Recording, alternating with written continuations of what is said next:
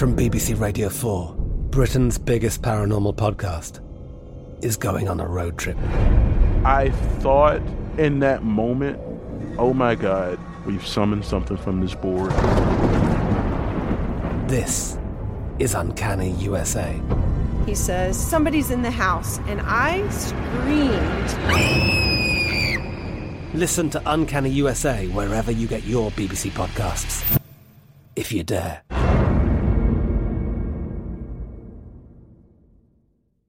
The Kakadu plum is an Australian native superfood containing 100 times more vitamin C than oranges. So why have you never heard of it? PR. No one's drinking a Kakadu smoothie? I'm JB Smoove, and that was a full episode of my new podcast, Straightforward, inspired by guaranteed straightforward pricing from AT&T Fiber. Get what you want without the complicated. AT&T Fiber, live like a gigillionaire. Available wherever you get your podcast. Limited availability in select areas. Visit AT&T.com slash hypergig for details. Hey everyone, this is Jodie Sweetin from the podcast How Rude, Tanneritos. I've been needing a quick getaway with my family, and the 2024 Hyundai Santa Fe is the perfect vehicle to take us there. It has standard third row seating, so I'm able to pack my entire family, plus pets, in the car while also having enough room for our camping essentials. Available HTRAC all wheel drive will get us through any dirt trails, and available dual wireless charging pads will ensure we never have to worry about getting stuck with a dead phone in the middle of nowhere. Visit HyundaiUSA.com or call 562-314-4603 for more details. Hyundai, there's joy in every journey. I bet you're smart. Yeah, and you like to hold your own in the group chat. We can help you drop even more knowledge. My name is Martine Powers. And I'm Elahe Izadi. We host a daily news podcast called Post Reports. Every weekday afternoon, Post Reports takes you inside an important and interesting story with the kind of reporting that you can only get from the Washington Post. You can listen to Post Reports wherever you get your podcasts. Go find it now and hit follow. Hey y'all, Eves here. We're doubling up today with two events in history one from me and one from former host Tracy V. Wilson. On with the show. Welcome to this day in history class from howstuffworks.com and from the desk of Stuff You Missed in History class. It's the show where we explore the past one day at a time with a quick look at what happened today in history. Hello and welcome to the podcast. I'm Tracy V. Wilson, and it's October 19th. Members of the military attacked the National Palace in Guatemala on this day in 1944 during the Guatemalan Revolution. This revolution had started earlier in 1944 as students and young military officers rose up against President Jorge Ubico. He had been elected president in 1931, and his early presidency had included a campaign against government corruption, improvements to public health, an overhaul of Guatemala's infrastructure, and helping to stabilize the country's economy. But by 1944, he had gotten rid of all political opposition and he was governing as a military dictator. His policies had also increasingly favored elite landowners and corporations, especially the US based United Fruit Company, which owned a lot of the arable land in Guatemala but wasn't actually using most of that land, meaning it wasn't available for anyone else to use either. He had also implemented things like Decree 1816, which exempted landowners from prosecution if they used violence to defend their land, up to and including murdering someone. He had also abolished a series of forced labor laws, but then replaced them with vagrancy laws that were very similar, and these really amounted to indentured servitude. In a lot of cases, the so called vagrants who were being forced to work were from Guatemala's Maya peoples.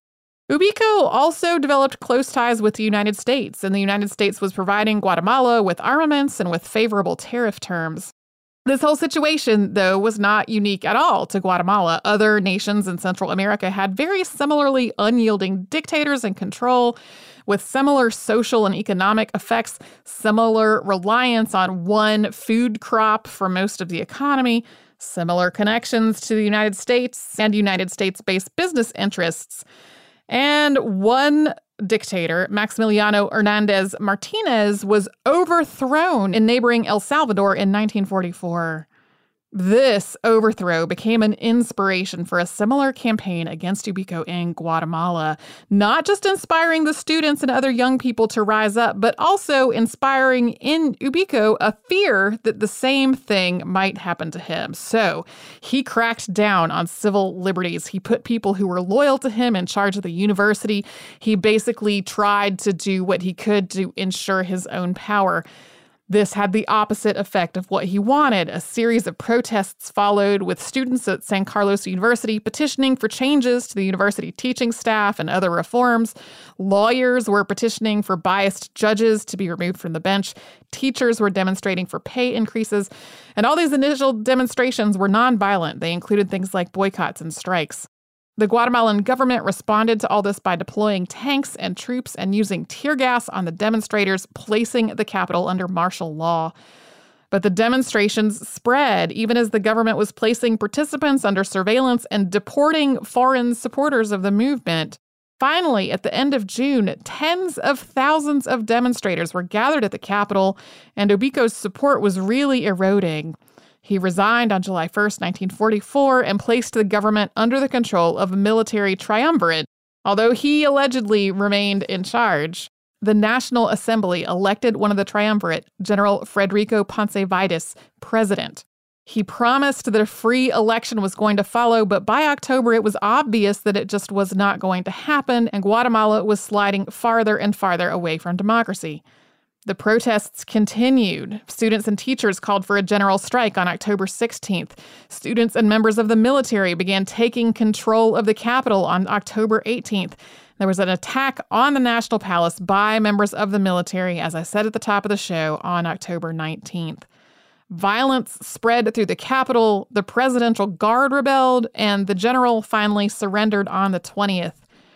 This didn't put a total end to the violence or the unrest, but new elections did follow in December, and they were one of the freest elections that Guatemala had seen in decades.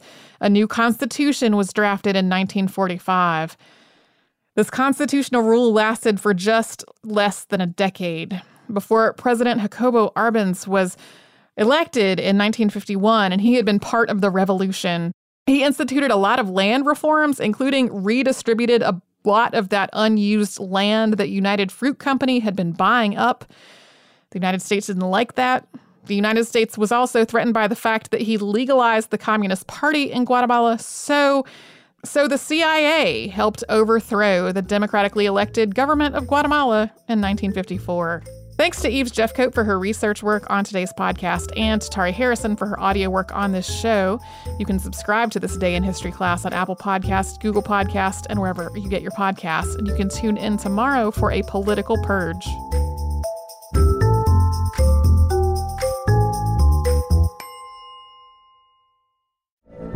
From BBC Radio 4, Britain's biggest paranormal podcast is going on a road trip.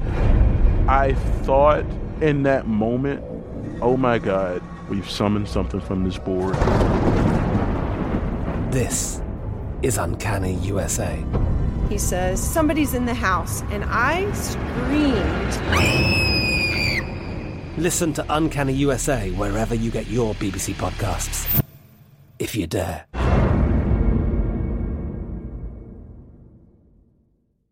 Xfinity has free premium networks for everyone this month, no matter what kind of entertainment you love. Addicted to true crime? Catch killer cases and more spine-tingling shows on A&E Crime Central. Crave adventure? Explore Asian action movies on Hi-YAH. Searching for something extreme? Check out skating, snowboarding, and more on Fuel TV Plus, the global home of action sports. And find crowd-pleasing bops on iHeartRadio's Hit Nation playlist. There's new free shows and movies to love every week. Say free this week in your Xfinity voice remote.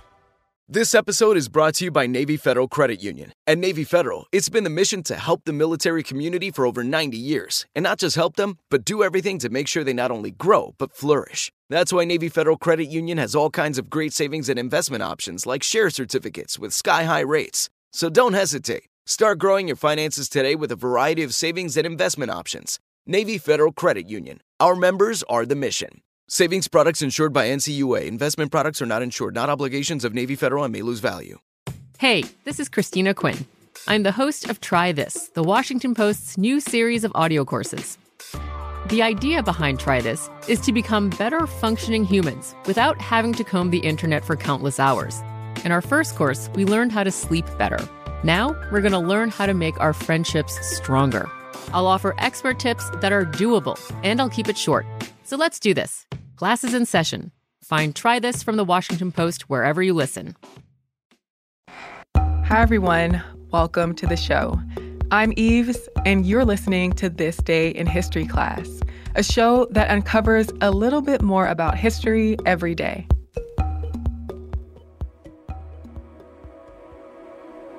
The day was October 19th, 1909. French nuclear chemist and physicist Marguerite Perey was born in Villemomble, France, a suburb northeast of Paris.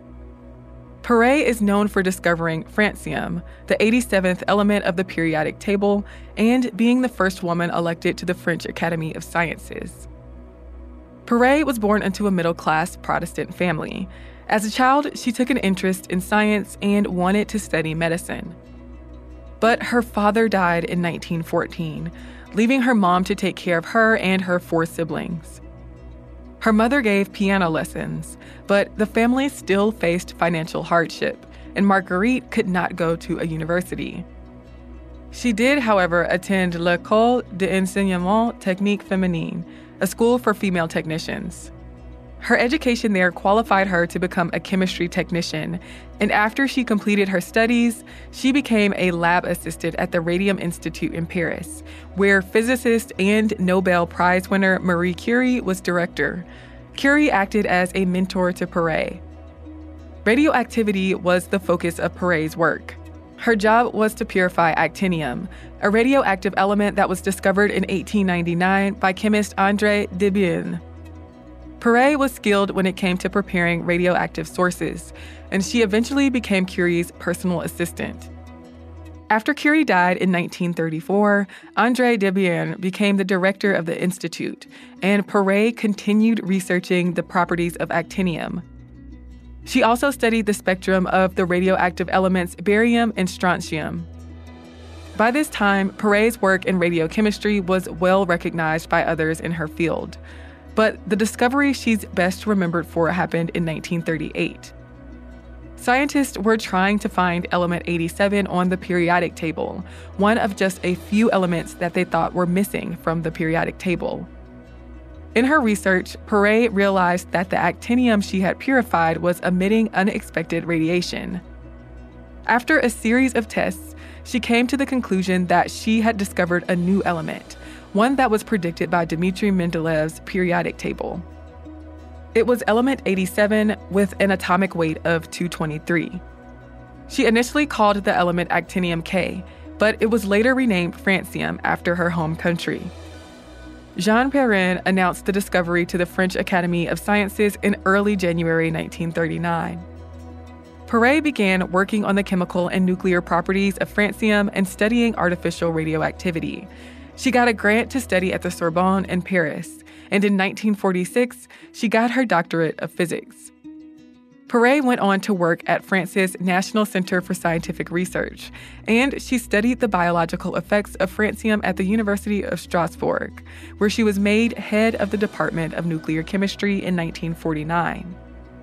By the late 1950s, a nuclear chemistry lab she directed at Strasbourg had become part of a larger nuclear research facility. In 1962, she was elected as the first female corresponding member of the French Academy of Sciences. She remained head of her lab in Strasbourg until her death. In her last years, she continued to receive awards, and the press recognized her as a notable scientist. Unfortunately, her story was also a cautionary tale about safety measures that are necessary when working with radiation. Perey was diagnosed with cancer in the 1960s. After years of dealing with that diagnosis, which was a result of her prolonged exposure to radiation, she died in France in May of 1975. I'm Eve Jeffcoat, and hopefully, you know a little more about history today than you did yesterday. Feel free to share your thoughts or your innermost feelings with us and with other listeners on social media at TDIHC Podcast. If email's your thing, send us a note at thisday at iheartmedia.com. Thanks for listening to today's episode. We'll see you again tomorrow.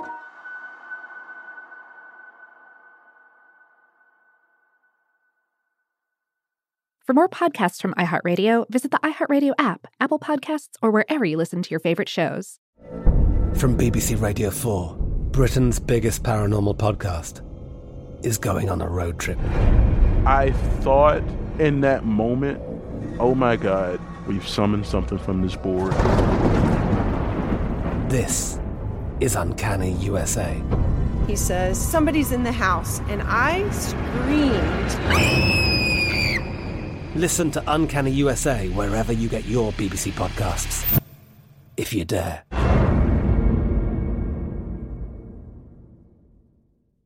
Xfinity has free premium networks for everyone this month, no matter what kind of entertainment you love. Addicted to true crime? Catch killer cases and more spine-tingling shows on A&E Crime Central. Crave adventure? Explore Asian action movies on Hi-YAH. Searching for something extreme? Check out skating, snowboarding, and more on Fuel TV Plus, the global home of action sports. And find crowd-pleasing bops on iHeartRadio's Hit Nation playlist. There's new free shows and movies to love every week. Say free this week in your Xfinity voice remote.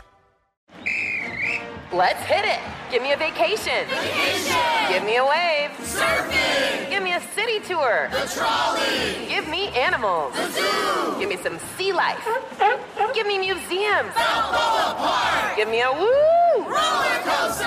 What's that spell? San Diego. If you're happy and you know it, San Diego is the place to show it. Book your family vacation at san diego.org. Funded in part with the City of San Diego Tourism Marketing District Assessment Funds.